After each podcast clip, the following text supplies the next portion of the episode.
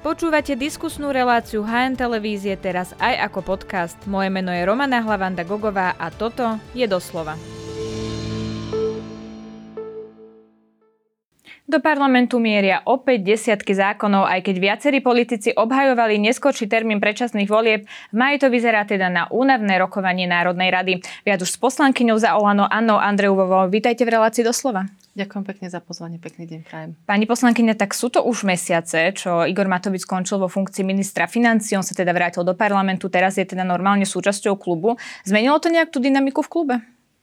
No, myslím si, že sme stále konštruktívne, rozprávame sa o návrhoch, ktoré predkladajú jednotliví kolegovia, ako aj on.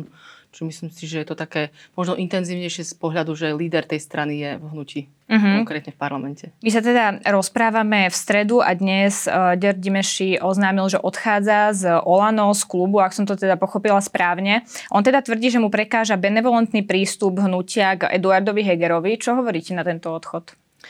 Uh, je to jeho slobodné rozhodnutie. Uh, verím, že to, čo presadzoval politicky, bude môcť presadzovať možno v budúcnosti aj v nejakej inej politickej strane. Ten odchod je, by som povedala, že pozitívny a v tomto mu želám všetko dobré. Pozitívny? V zmysle, pre ňo, v zmysle, že on sa tak rozhodol, že nie je to v nejakom um, Čiže neodchádza rozkole alebo pohádaním, áno, tak som to myslela. Uh-huh. Uh, čo hovoríte ale na to, čo povedal, teda, že mu prekáže benevolentný prístup k Eduardovi Hegerovi k tomu odchodu a rozdeleniu Olano? Vy súhlasíte s tým, že hnutie má benevolentný prístup? Myslím si, že veci, ktoré kritizujeme, kritizujeme aj verejne, možno ste si všimli aj aktivitu niektorých poslancov, napríklad pri uh, medicínskych štandardoch, že čas poslaneckého klubu sa verejne ozve. Uh, rovnako uh, on kritizuje nejakú časť, ktorá sa, ak som správne pochopila, t- týkala aj pôrodnice v Kráľovskom chlmci, odkiaľ on pochádza. To vychádza zase z organizácie siete nemocníc, ktorú sme schválovali uh, toto volebné obdobie, kde uh, efektívnejší výkon medicínskych uh, štandardov a lepšej pomoci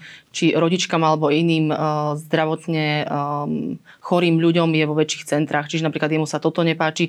Je ano, tam to viac býva, veci, že ktoré... zvyknú mať iné ano, názory a nemusí to byť viac veci, ktoré sa, ho, ktoré sa ho... Potom má iný pohľad uh, trochu na pomoc um, Ukrajine, ako má hnutie Olano.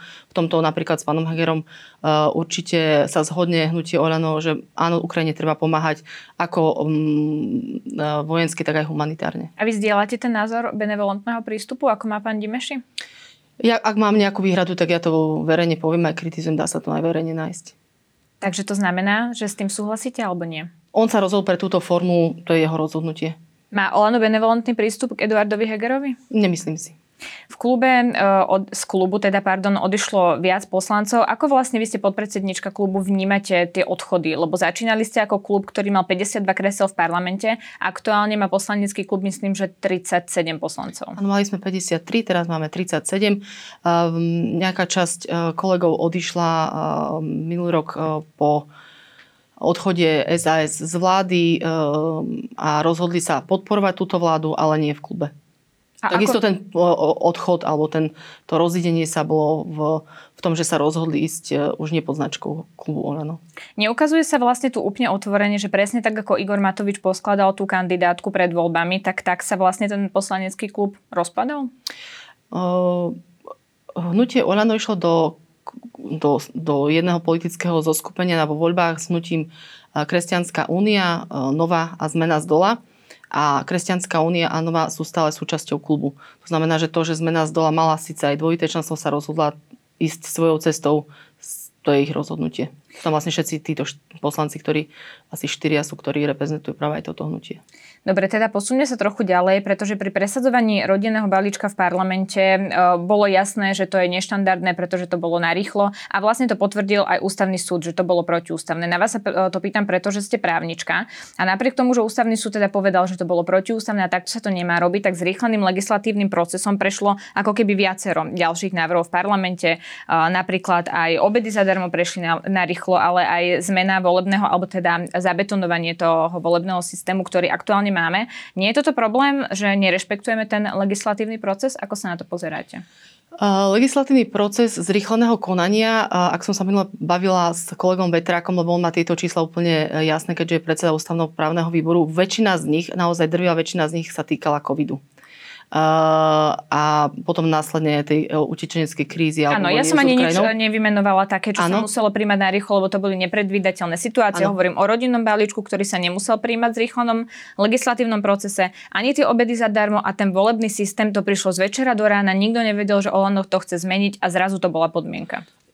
Tá možnosť legislatívy tu je Mm, keď to navrhne nejaké hnutie a prejde, tak to prejde. Ja nemám naštudované to rozhodnutie ústavného súdu, to som si neštudovala, takže k tomu sa asi neviem vyjadriť odborne. Ale vy ako právnička, ako sa pozeráte na to, že sa vlastne takýmto spôsobom ohýba to právo a celý ten legislatívny proces? Vám to neprekáža? Ako uh, právničke uh, to, čo hovorili teraz zákona, že to možné podať je, Takže to je všetko, čo chcem k tomu povedať. Ak by, sa, ak by to nebolo možné povedať, tak sa to nepodáva. To není o, to právo nejako napísané a toto je tiež jedna z možností, ako je možné, ako je možné podať nejaký poslanecký návrh, ktorý môže prejsť plene. A potom príde ústavný súd a povie, že sa to takto teda robiť nemá. Igor Matovič teraz predstavil aj nový nápad o neplatení daní, ktorý sa týka žien s deťmi do 15 rokov s príjmom do 2000 eur a mladých ľudí do 25 rokov. Má tento návrh vašu podporu? Áno, podporím ten návrh.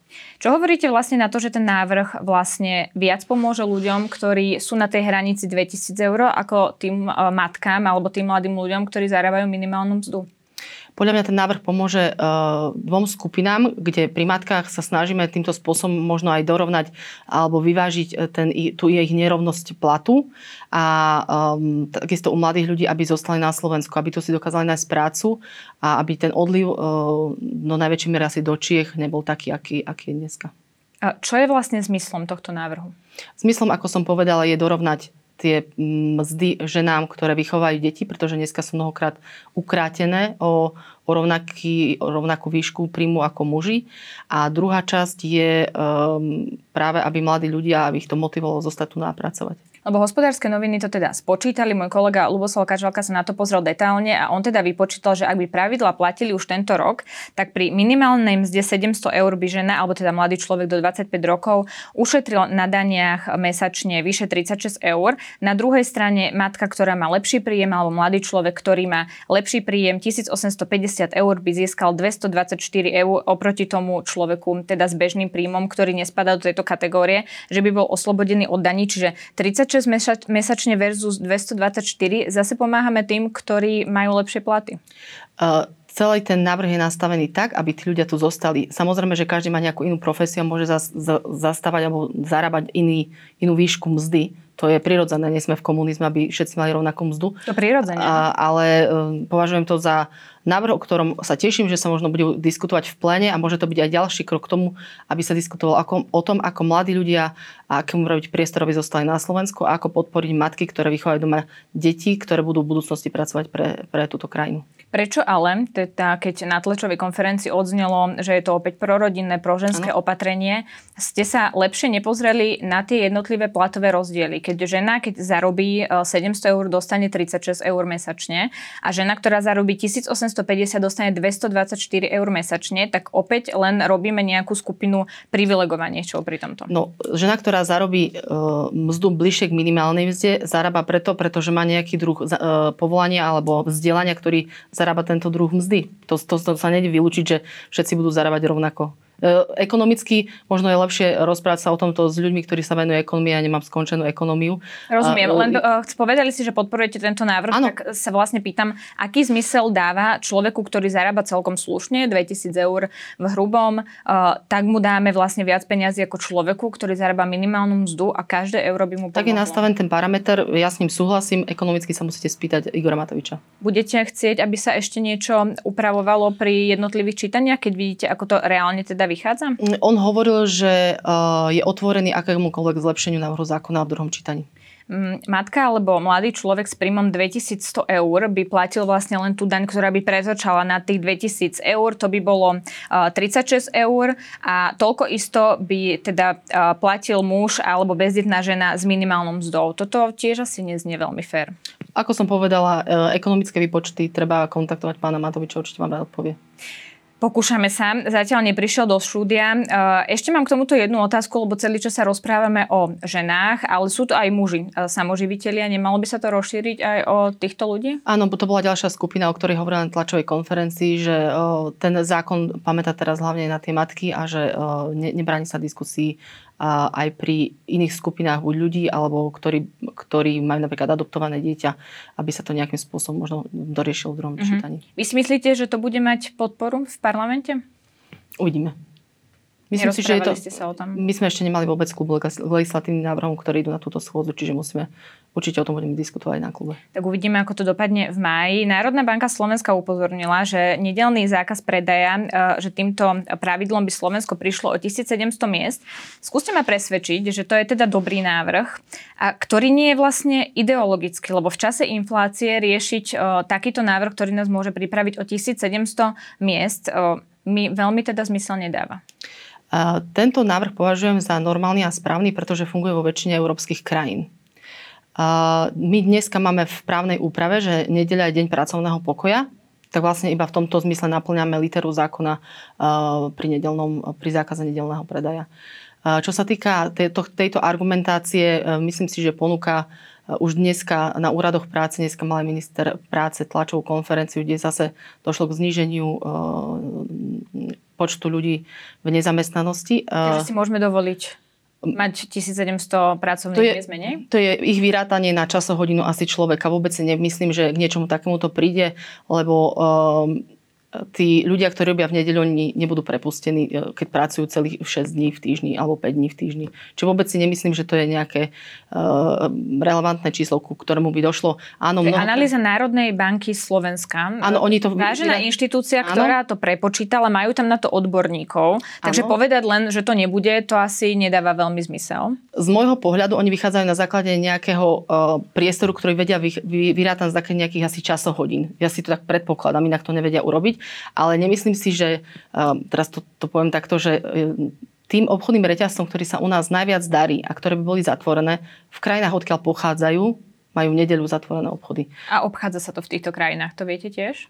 Takú informáciu nemám, že by sa to obchádzalo. Obchádza sa to spôsobom, že napríklad benzínky rozširujú svoj sortiment, aby tam mohli predávať aj tovar, ktorý si bežne ľudia kupujú v supermarketoch, alebo prerábajú bežné potraviny na obchod s viacerým zbožím, aby ho vlastne mohli mať otvorený aj v nedelu. Čiže toto je niečo, čo zrejme sa potom bude deť aj na Slovensku. S tým to počítate? Uh, služby zatvorené nebudú, čiže áno, každý si môže v tých službách ponúknuť aj tovar, ktorý považujú za, za vhodný služby. No a presne uh, ste mi teraz vlastne nahrali, keď si povedali, že služby zatvorené nebudú. Aký má zmysel teda zatvoriť obchody, uh, ale ostatní ľudia pracovať musia? Napríklad novinári pracujú v nedelu, ja mám rodičov, ktorí pracujú v nedelu, máme vo svojom okolí strašne veľa ľudí, ktorí musia pracovať aj v nedelu, aby sme spomenuli tie dôležité povolania ako lekári, hasiči a všetky tieto zložky bez štátu. štát by nemohol fungovať. Ale? Presne, bez nich štát by nemohol fungovať. Čiže aký má zmysel, že ku kaderničke môžem ísť v nedelu, ale chleba si ísť nemôžem kúpiť? Myslím si, že um, teraz tak to poviem, ak v obchodnom centre bude kaderníctvo a zniží sa podiel ľudí, ktorí sa tam premelú ako keby v tom obchodnom centre, keďže budú zatvorené obchody, tak e, možno aj to kaderníctvo otvorené nebude, ale um, myslím si, že to je priestor, kde um, rodina, rodičia môžu byť, traviť čas inak ako v obchodných centrách, rovnako ako aj tie predavačky môžu čas traviť so, svojou rodinou. Podľa, podľa dôvodovej správy, ktorú predkladá pán poslanec Vášečka v tomto návrhu, Eurostat e, povedal, že Slovensko má najviac zamestnaných ľudí v nedeľu z krajín Európskej únie, takže v tomto minimálne by sme ten priestor, aby tí časť zamestnancov, ktorá nemusí bezodkladne pracovať v nedeľu mohla zostať doma. Mm-hmm. Nie je toto ideologický návrh, lebo my sme teda sekulárny štát a keď sa hovorí o tej nedeli, často vám vyčítajú, že vy chcete, aby ľudia prišli do kostolov, čiže nie je toto ideologický návrh? Ja som takýto argument nepoužila, ja hovorím, že je to... Ja hovorím, že vám to vyčítajú. To je ich argumentácia, ja hovorím, že je to vôbec v Európe normálne. To je všetko. Dobre, posuňme sa ďalej, pretože vy na majovú schôdzu opäť predkladáte novelu zákona o pohrebníctve, ktorú ste teda už raz predložili, myslím, že minulý rok v lete, ale neprešlo to, ktorou chcete vlastne zaviesť povinnosť pre nemocnice, ale aj ambulancie na pochovávanie zvyškov po umelom prerušení tehotenstva. Keďže vám ten pôvodný návrh minulý rok neprešiel, prečo s ním prichádzate znova? Neprešiel o jeden hlas a predkladám ho po polročnom, ako keby e, po polročnej možnosti znovu predloženia návrhu zákona, pretože si myslím, že v civilizovanej krajine sa ľudské pozostatky majú pochovať tak, ako to je vo väčšine krajín Európskej únie a vo všetkých krajinách V4. Teraz máte pocit, že vám to už prejde? Rokovali ste s niekým? Predpokladám, že to podporí časť Sme rodina, hnutie Oľano a uvidíme, či ešte niekto v plene. E, niekedy, teraz tie schôdze sú také, že niekedy stačí aj menej ako aj nadpolovičná väčšina všetkých poslancov, takže uvidíme. Áno, stačí nadpolovičná väčšina prítomných. prítomných. Keď sa pozrieme na ten návrh, vlastne to znamená, že, lebo doteraz to bolo tak, že spopolnenie k tomu došlo v spalovni a teraz by nemocnica a ambulancie mali povinnosť vlastne zabezpečiť pohrebnú službu, spopolnenie, kremáciu a uloženie urny v krematóriu. Vy hovoríte, že je to bežná vec v Európe, ale aj vo svete ste povedali? V, ktorých, v Európe. V Európe. V, v ktorých krajinách to takto funguje? Fínsko, um, Česko, Maďarsko, Polsko, uh, ak správne pán Francúzsko. Mám tu vlastne celú analýzu, ktorú vám viem prečítať. Ak to nalistujem, dajte mi dve sekundy. V ktorých krajinách to je, to máte ano, v tej analýze? Áno, áno. Je to, robil to parlamentný inštitút. Um, čiže je to vo Francúzsku, Fínsku, Holandsku, v Litve, v Maďarsku, v Nemecku, v Rakúsku, Švedsku. Dobre, tak sme vymenovali tie krajiny. Vy tam vlastne meníte v tom zákone aj to, čo je potrat. Ja tam zacitujem z toho vášho návrhu. Z maternice vyňaté plodové vajce bez plodu alebo tehotenská sliznica, ak sú histologicky preukázané zvyšky po potrate, to znamená, že zdravotnícke zariadenia by teda mali povinnosť um, pochovávať aj tehotenskú sliznicu, ak to chápem správne. Všade vo svete to tak je. Oni keď pochovajú podľa tohto návrhu zákona e, v Európe, ja, ja mám k tomu aj stanovisko terajšieho štátneho tajomníka pána doktora Palkoviča, ktorý ešte v tom čase bol šéfom patológie na Slovensku a e, jeho stanovisko je, že to nie je možné oddeliť a tak sa to musí celé pochovať. Takže aj tehotenská sliznica, vajíčko, súčasť, súčasť ak sú tam plodu. preukázané nejaké ano. zvyšky. Súč, to je to súčasť plodu, áno. Uh-huh. Lebo ambulancie mesiace hovoria o tom, že sú vo veľmi zlej finančnej situácii. Vieme, že tu máme problém, že aj nechceli uh, zazmluvňovať svoje výkony s poisťovňami, chceli dofinancovanie celého sektora a pri nemocniciach vlastne o dlhoch vieme roky, boli tu rôzne odložovania a tak podobne. Ministerstvo financí odhaduje, že tento nápad alebo tento, táto novela bude stáť uh, nemocnice viac ako milión eur ročne. Z čoho to majú zaplatiť? Uh, sú tam dve zložky. Uh, prvá časť uh, sa týka rezortu ako keby zdravotníctva 600 tisíc a 600 tisíc rátajú ministerstvo práce. Poviem o chvíľku prečo. Prvá časť hovorí o tom, že nemocnice si to vedia refundovať na základe toho, ako to budú tie jednotlivé nemocnice smerovať k ministerstvu zdravotníctva a oni potom tú sumu vyplatia. A druhá časť hovorí o tom, že každý, kto chce pochovať um, nenarodené dieťa, či spontánne alebo akokoľvek inak, tak môže požiadať ministerstvo práce o príspevok na pohreb a oni rátajú ako keby najvyššie možné sumy, preto tam tá, tá suma je takáto. Ona bude v reále oveľa nižšia, bude sa týkať možno 100-150 ľudí a príspevok na ten pohreb je, je do 100 eur. Čiže vôbec nemyslím, že tá suma bude v, v takejto miere a iba, že um, ako má štátny rozpočet alebo ako majú prísť týmto peniazom, ako ste sa pýtali, poviem takú jednoduchú vec v roku, 600 tisíc eur dávalo v roku 2015 napríklad mesto Prešov na posyp mesta proti, proti, proti šmiku autám a ľudí. Čiže myslím si, že pri civilizované veci pochovať pozostatky je, um, tie peniaze sa určite nájdu. To je úplne iná kapitola e, rozpočtu, tu hovoríme o samozpráve. Áno, áno, ale hovorím ako keby na porovnanie, aby si to ľudia vedeli predstaviť, že pre rozpočet táto suma naozaj nie je uh, tak megalomanská, aby, aby uh, sme to, čo sa robí v civilizovanej spoločnosti, urobili. Chápem, čo tým chcete povedať. Vy ste hovorili o tom príspevku, ktorý sa môže žiadať od ministerstva. Toto môžu žiadať aj inštitúcie, nie teda len jednotlivci? Fyzické osoby, keď si sami budú pochovať to dieťa. No, takže skade na to zoberú ambulancie? To je súkromný sektor? Nie, preto hovorím, že uh, takto. U nás dneska um, tento výkon robia väčšinou nemocnice. Málo kde ambulancia robí... Uh, sú aj ambulancie. Sú, ale, sú, ale sú v oveľa menšom a oni si to vlastne budú žiadať od ministerstva na preplatenie. Čiže toto funguje, tak toto môže... Takto je to navrhnuté, áno. Lebo uh, mňa napadlo, že či to vlastne nie je snaha zamedziť uh, prístup ženám k interrupciám, pretože nemocnice a ambulancie vlastne tento výkon nebudú chcieť poskytovať práve preto, že na to nebudú mať peniaze, aby tieto ostatky potom pochovávali. Myslíte si, čo dneska s tým robia? No ide to do spalovne. No a to... Spolu s ďalším biologickým materiálom. Presne tak. To znamená, no že už je dneska... pohreb, ktorý áno, stojí a dneska... niekoľko sto eur. To, e, takto, určite predpokladám, že keď si to e, do 4 dní si môže vyžiadať ten rodič pod toho dieťaťa. Ak tak neurobi, potom to pôjde v balíkoch, ktoré sa budú robiť naraz. To nebude každý samostatný pohreb za každého jedno, jedno to nenarodené, nenarodené dieťa po potrate. To znamená, že um, Odborníci hovoria, že jeden takýto pohreb môže ambulanciu alebo nemocnicu stať 300 eur. Myslím si, že to bude stať menej a hovorím to preto, pretože sa to bude robiť naraz. Ja som to aj konzultoval s niektorými nemocnicami, akým spôsobom vlastne uh, robia um, spáľovanie biologického odpadu. Tak by sa to robilo aj pri týchto uh, nenarodených deťoch. To znamená, že uh, dneska to urobia do dvoch, ako keby poviem, košov alebo do dvoch zberných nádob, ktorá každá bude mať jedna bude na biologický odpad a druhá bude na pochovanie. Uh-huh, čiže to, čo vám vyčítajú aj uh, niektorí politici, že to chcete spraviť pridrahé, aby to ambulancie a nemocnice nerobili umelé, umelé prerušenie tehotenstva, to nie Ale im to zaplatí štát. Prečo by, prečo by to neurobili, keď to je normálny úkon, kedy aj takto musí nejakým spôsobom sa s tým musia vyrovnať, s tým pozostatkom ľudským alebo to, čo ide vlastne po operáciách do spaľovne. Dobre, tak uvidíme, ako to dopadne v máji v parlamente. Do druhého čítania sa dostal aj návrh o zmene rodného čísla, ktorý vlastne zakazuje úradnú zmenu pohľavia, tak toto teda hovoria organizácie, ktoré zastupujú LGBTI plus ľudí. Ak zákon prejde, tak by sa vlastne mohlo stať, že ľudia, ktorí prešli tranzíciou, tým nebudú vlastne zodpovedať doklady, ktoré teda budú vyzerať inak, ako to budú teda hovoriť ich doklady. Aký má zmysel tento zákon o rodných číslach? Návrh predkladám preto, lebo došlo k nejednoznačnému výkladu pojmu pohlavie pri aplikačnej praxi. Paragraf 2 a paragraf 8. Preto to predkladáme. Ten návrh zákona je úplne jednoduchý.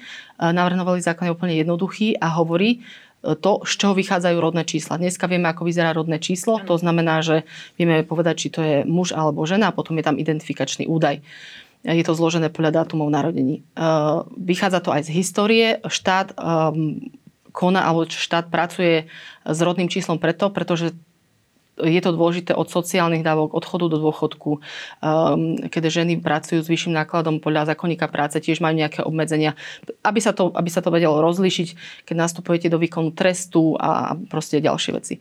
Preto um, myslím si, že to má byť jednoznačne tak, ako to hovorí paragraf 2, preto upravujeme ten paragraf 8.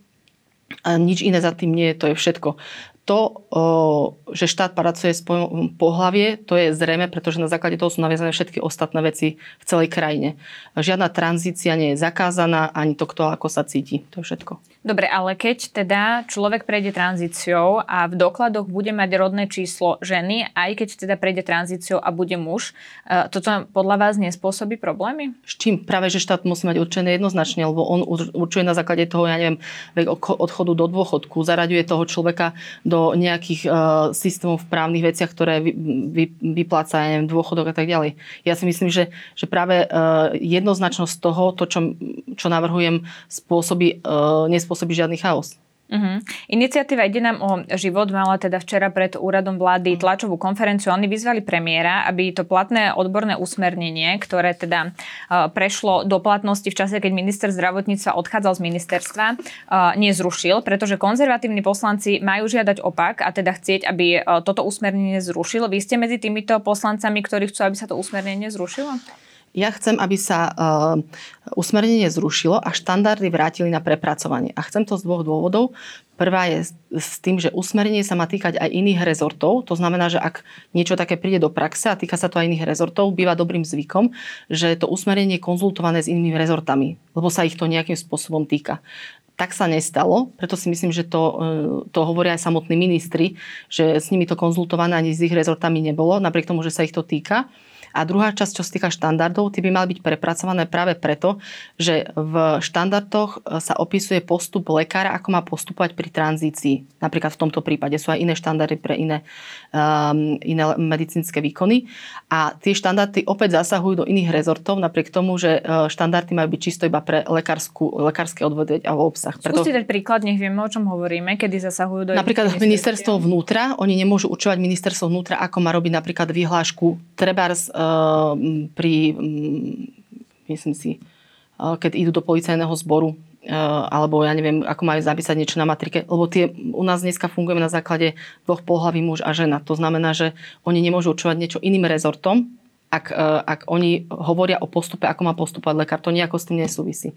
A preto hovorím, že to usmernenie e, sa má zrušiť, má sa sadnúť so všetkými rezortami, ktorých sa to týka a nastaviť tak, aby ak majú, má dojsť k výkonu e, štandardov lekárskych, aby bol zosúladený s inými rezortami. Chápem, ale to, ako to vlastne odborníci celé vlastne spísali, to usmernenie z lekárskeho hľadiska vám neprekáža. Že teda tranzícia už súčasťou nemá byť chemická kastrácia, ktorá bola dodnes. V zásade to je na odborníkoch, to ja neriešim, ja som v tomto ako keby právnik, čiže e, hovorím, že ten návrh má byť konzultovaný tak, aby bol vykonateľný s inými rezortami a štandardy sa majú týkať tak toho medicínskeho výkonu, že sa týkajú iba lekárov. Na to sú tam odborníci, sú odborníci, ktorí sa postavili proti tom, pod týmto štandardom. A tesnou väčšinou to prešlo aj v tom samotnom, v samotnej tej komisii, čiže musí sa rozhodnúť premiér, aby som to usmernenie zrušila a štandardy vrátila na prepracovanie. Uh-huh. Je náhoda, že ste prišli s tým návrhom rodných číslach v čase, keď sa vlastne začalo hýbať s tranzíciou a hovorilo sa, že to usmernenie už o, bude, pretože odborná skupina už dospela k nejakej dohode? E, my sme to chceli podať minulý rok niekedy v jeseni. Podali sme to ten, teraz ten, tento rok. To je všetko. Není za tým nič špeciálne. Že teraz sa pán minister Lengvarský, keď odchádzal, rozhodol. My sme nevedeli, či sa vôbec niekedy rozhodne, nerozhodne. My sme to brali ako legislatívnu iniciatívu, ktorú považujeme za správne vyprecizovať aj na základe toho, že máme nejaké podnety od matrik, že tie e, paragraf 2 a paragraf 8 E, sa nie stále tak dodržia, alebo takto fungujú, ako by mali. Uh-huh. To, čo hovoria transrodoví ľudia o vašej novele o rodných číslach, je, že sama o sebe by vlastne nezrušila to medicínske nariadenie, ale prakticky by znemožnila zmenu rodného čísla. Oni hovoria teda, že absurdnou požiadavkou, ktorú transrodoví ľudia nevedia splniť, lebo podľa tejto novely zákona by vlastne transrodová osoba si mohla zmeniť číslo len ak predukáže genetickým testom, e, teda, že aký má rod. Aký vlastne zmysel má, že e, transrodovým ľuďom takto komplikujeme situáciu, keď roky volajú potom, že chcú mať e, jednotné a vlastne európske postupy, tak ako je to aj v ostatných európskych krajinách. Vy ste použili e, slovičko rod. Náš právny poriadok e, rod nemá nikde. My pracujeme s pojmom pohlavie právne. To, ako sa tí ľudia cítia, ako sa ako prejdú tranzíciou, to je ich rozhodnutie. My hovoríme o pohlaví, ktoré je určujúci pre zákony v tomto štáte. Lebo vy ste sa pri, um, keď sme sa rozprávali o tom pohrebníctve a teda vašej novele, odvolávali na všetky tie krajiny, kde to je už bežné a máme sa zaradiť týmto štandardom Európy. Tak napríklad od 1. januára 2022 je možné vo Švajčiarsku zmeniť drot bez hormonálnej terapie, medicínskej diagnózy či hodnotenia uh, iných byrokratických krokov. Rovnako tak Írsko, Belgicko, Portugalsko, Norsko patria medzi teda európske štáty s rovnakými podmienkami, Dánsko, Grécko a Francúzsko patria medzi štáty, kde, sú, eh, kde nie sú teda nútené eh, medicínske procesy, vrátanie operácie, sterilizácie, to sme sa určite bavili, a psychického hodnotenia. Čiže týmto by sme sa nezaradili medzi tie štandardné európske krajiny, ako aj pri tom pohrebníctve? Eh, vy zase hovoríte o rode. Ja hovorím čisto o pohlavi, na ktoré sa viaže rodné číslo, potrebné pre jednoznačnosť matrik a práce s nimi, to je všetko. Takže vám príde to, ako to budeme mať nastavené v poriadku. Áno, preto to predkladám. A zaradíme sa medzi krajiny, tak... je to európskym štandardom? Oni rozprávajú o rode, my rozprávame o pohlaví. To sú dve rozdielne veci. Pohlavie len muž a žena na základe genetických chromozomálne vybaviť človeka. A oni, e, ktorí prejdú ľudia tranzíciou, hovoria o rode, lenže my rod v žiadnom právnom systéme nepoznáme u nás. Nemali by ste teda prísť iniciatívou a dopravného systému toto, tento pojem zaviesť? Ak majú takýto záujem, musia sa obrátiť na poslancov, či tak, takýmto návrh vedia predložiť. Ja sa venujem jednoznačnosti toho, čo u nás dneska právne možné je. Ale sama to popisujete, že je to problém, čiže nepríde s takouto iniciatívou? Ak oni takouto chcú prísť, verím, že nájdu poslancov, tak predlešia mi sa toto najlepší spôsob a jednoznačnosť pre, pre náš právny systém. Čiže neprídete s tým, ak to chápem správne. Poďme ešte trošku politicky. Budete kandidovať v týchto parlamentných voľbách? Budem postupovať spolu, spolu s kolegami z Nutia Nová spoločne. Čiže a budeme mať k tomu určite zasadnutie, vyjadrime sa, ako budeme postupovať do volieb a aj na aké kandidátke um, pôjdeme. Čiže chcete kandidovať, ale je ešte otázne, aká kandidátka to bude?